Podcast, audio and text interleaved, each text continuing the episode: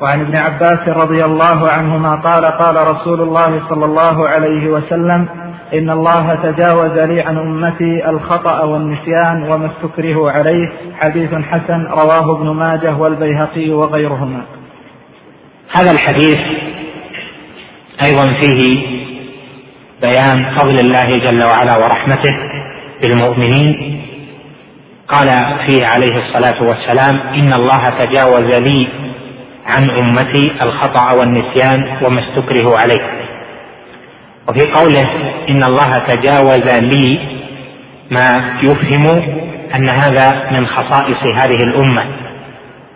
فغيرنا من الأمم إذا هم العبد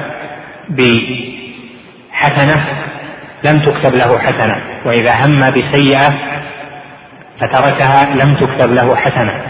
وكذلك في خصائص كثيرة ومنها التجاوز عن الخطأ والنسيان.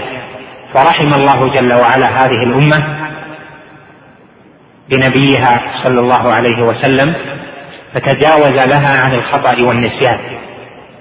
ولما نزل قول الله جل وعلا في آخر سورة البقرة وإن تبدوا ما في أنفسكم أو تخفوه يحاسبكم به الله فيغفر لمن يشاء ويعذب من يشاء. شق ذلك على الصحابة رضوان الله عليهم جدا حتى نزلت الآية الأخرى وهي قوله جل وعلا لا يكلف الله نفسا إلا وسعها لها ما كسبت وعليها ما اكتسبت.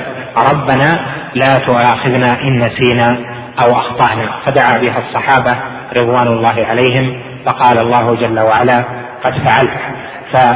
فقوله تعالى ربنا لا تؤاخذنا إن نسينا أو أخطأنا وقول الله جل وعلا قد فعلت هو في معنى هذا الحديث بل هذا الحديث في معنى الآية فدل ذلك على أن من أخطأ فإنه لا إثم عليه ومن نسي فلا إثم عليه. لكن هذا مختص بالحكم التكليفي. أما الحكم الوضعي فإنه يؤاخذ بخطئه وبنسيانه يعني ما يتعلق بالضمانات. فإذا أخطأ فقتل مؤمنا خطأ فإنه يؤاخذ بالحكم الوضعي عليه بالدية وما يتبع ذلك.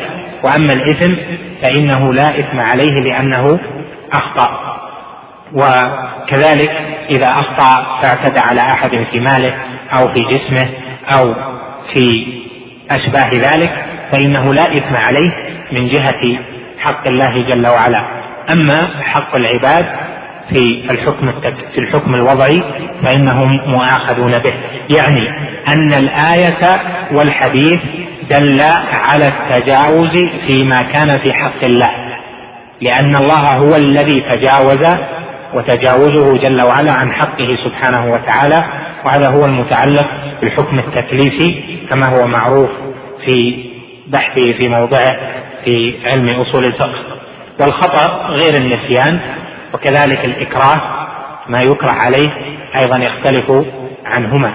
فالخطأ إرادة الشيء وحصول غيره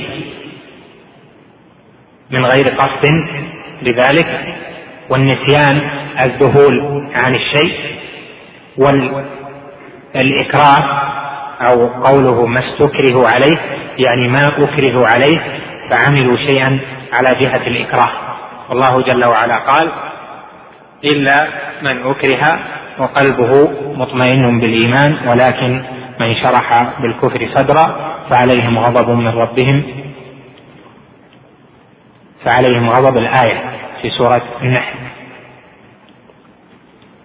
وهذا فيه من حيث التفريعات الفقهية مباحث كثيرة نطويها طلبا للاختصار. نعم.